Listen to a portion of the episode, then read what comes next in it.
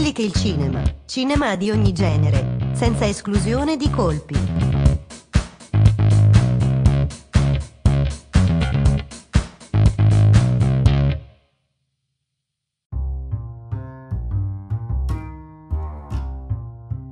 Ciao e benvenuto in questa nuova puntata di Quelli che è il cinema. Io sono Tommaso Croce e come sempre in collegamento con me c'è Davide Mandelli. Questa è una serie di 10 puntate che abbiamo deciso di intitolare La mela della discordia. Abbiamo preso ispirazione da un articolo pubblicato sul sito dummies.com contenente le 10 domande che negli ultimi decenni tendono a dividere gli amanti del cinema. Evitando però di prendere troppa ispirazione dalle risposte date dall'autore dell'articolo, vorremmo in questi 10 mini episodi proporvi le nostre risposte. Buon ascolto!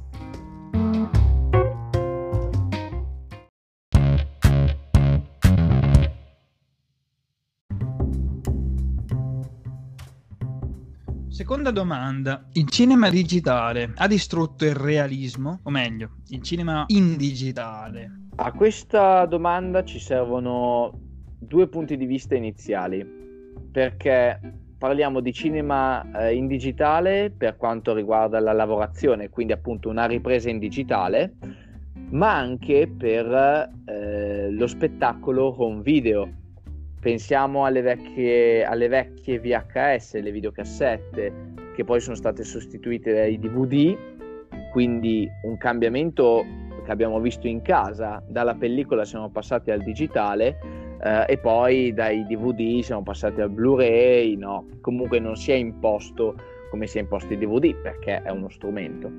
Ehm, quindi sno- guardando questi due aspetti per quanto riguarda la lavorazione, quindi il registrare, il riprendere e il lavorare con eh, il digitale invece che con la pellicola, come già detto, il cinema si basa sull'evoluzione, sul progresso. Eh, si è notato eh, in tempi a quanto meno sospetti, quando ci, c'è stata questa rivoluzione mh, molto molto importante, che è anche una rivoluzione abbastanza mh, recente, possiamo dire, eh, il passaggio dal digitale alla, alla, rispetto alla pellicola, eh, è stato un cambiamento abbastanza irreversibile, ma che ha permesso alcuni cambiamenti favorevoli assolutamente, perché il digitale permette una maggior lavorazione eh, in fase di montaggio, quindi è molto più semplice da montare, eh, permette un inserimento di effetti speciali che possono essere molto meno invasivi rispetto alla pellicola eh, oppure appunto permette una maggiore qualità. La qualità in digitale è eh, indubbiamente migliore rispetto alla pellicola e all'analogico, come anche, anche detto. Bisogna anche dire però che le differenze si notano anche eh, per quanto riguarda eh, la pellicola, quindi il non digitale. Pensiamo ai vecchi formati di una volta, formati che hanno proprio costruito l'immagine del cinema, le bande nere tipiche di determinati formati, oppure un certo modo romantico di fare cinema che viene costantemente citato da molti registi, appunto Tarantino e Rodriguez eh, su tutti, eh, per esempio quando nel loro spettacolo Grindhouse a prova di morte, poi Planet Terror eh, di Rodriguez, si è eh, preso il montato, lo si è graffiato per dargli l'aspetto retro, quindi il fatto del passaggio al digitale ha portato molti nostalgici, come, co- come è noto, come è solito succedere. Uh, quindi ha portato degli effetti positivi, ma anche degli effetti, diciamo, nostalgia. Ma questo, come già detto, è un passaggio necessario al progresso. Poi comunque, per finire su questo versante, ci sono dei registi che utilizzano sia la tecnica digitale, ma anche la tecnica eh, in pellicola, ovviamente pellicole ben specifiche, pellicole speciali, primi fra tutti Nolan. Nolan, tutte, eh, da un certo punto, tutti i suoi film sono girati sia in digitale poi ovviamente anche montati e lavorati in digitale, ma anche in pellicola. Riesce a creare una, una combinazione eh, incredibile, e infatti è un lavoro per eh, artisti, ma proprio artisti nel vero senso della parola, eh, di commistione fra questi due mezzi che sono molto difficili da far conciliare, però c'è chi ce la fa. In ultimo, ma non per importanza, il digitale in versione home video. Il passaggio al digitale ha permesso una maggiore qualità nella visione delle pellicole, indubbiamente, perché i film in digitale, visti in digitale, su supporti digitali, sono di una qualità molto superiore rispetto alle video- vecchie videocassette. Anche qui però rientra il fattore nostalgia. Già quando avevo 12 anni pensavo che avrei preferito guardare una videocassetta perché dava appunto l'immagine del retro, no? dava una sorta di, di spirito nostalgico, romantico quasi. Eh, però mi sono reso conto che comunque una pellicola rovinata, eh, una videocassetta che non dà una grande visione, eh, più che farti amare eh, l'arte te la fa abbassare, non, perché semplicemente fisicamente non riesci a seguirlo. Quindi il digitale anche in casa è stato un, un enorme cambiamento e comunque eh, questo bisogna rimarcarlo, eh, il lavorare con il digitale è immensamente più facile che lavorare con la pellicola. Eh, quindi comunque il cambiamento è stato notevole, ma è anche stato molto positivo.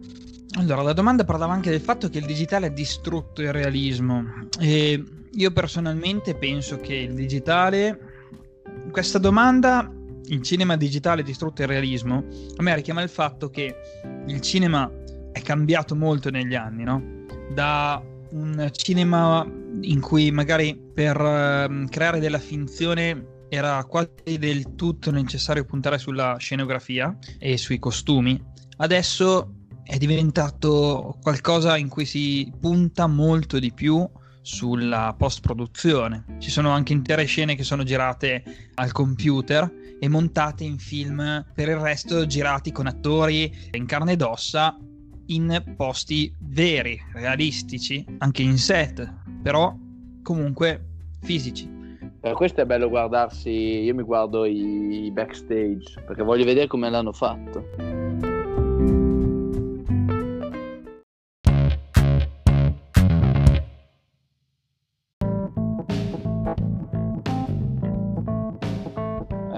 Digitale permette un, un'aggiunta degli effetti speciali, di mh, determinate idee che mh, il regista ha in mente, eh, anche per appunto migliorare la visione per lo spettatore stesso. Pensiamo a due esempi ben caratteristici.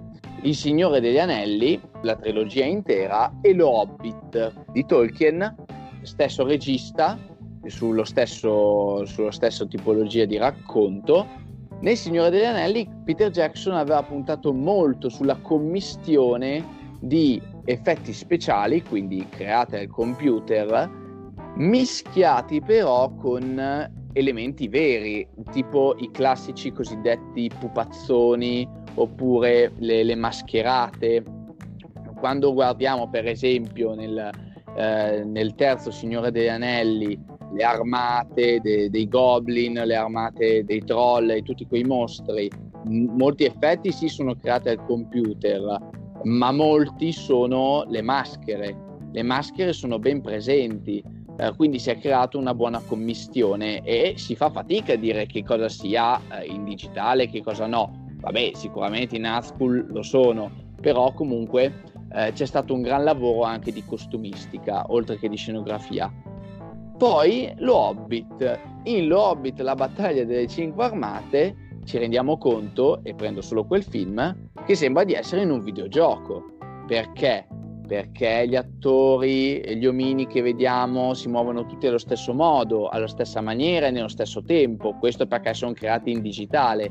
Si notano, gli effetti speciali sono molto più invasivi, sono molto più presenti rispetto al Signore degli Anelli e sono lo stesso regista. Quindi il digitale non è un problema, il digitale però è un problema quando è troppo invasivo, quando c'è troppo e non si riesce a mischiare bene con ciò che invece è reale sullo schermo, appunto i costumi, i trucchi e quant'altro. Diciamo che un po' forse il segno dei tempi e di questa digitalizzazione incredibile che si sta quasi tentando di portare all'eccesso forse.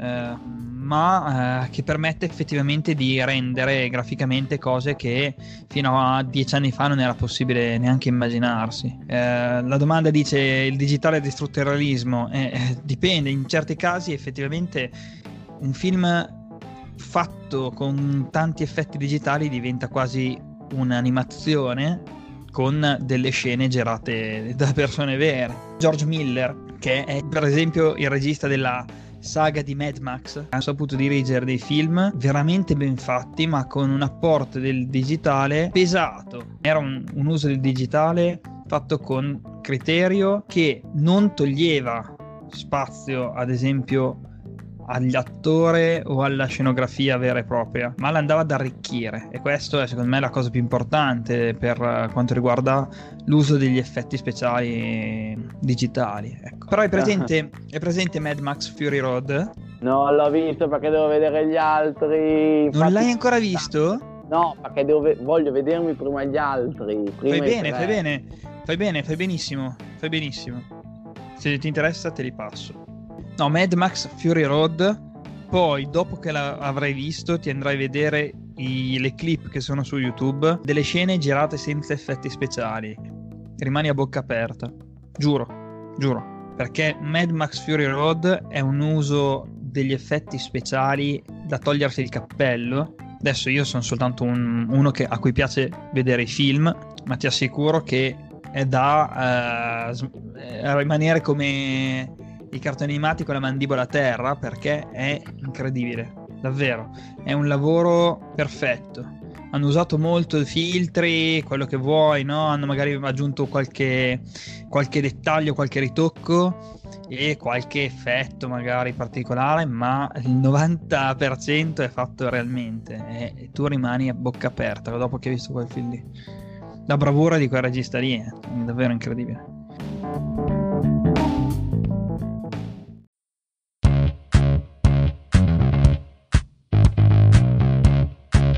Che il cinema, cinema di ogni genere, senza esclusione di colpi.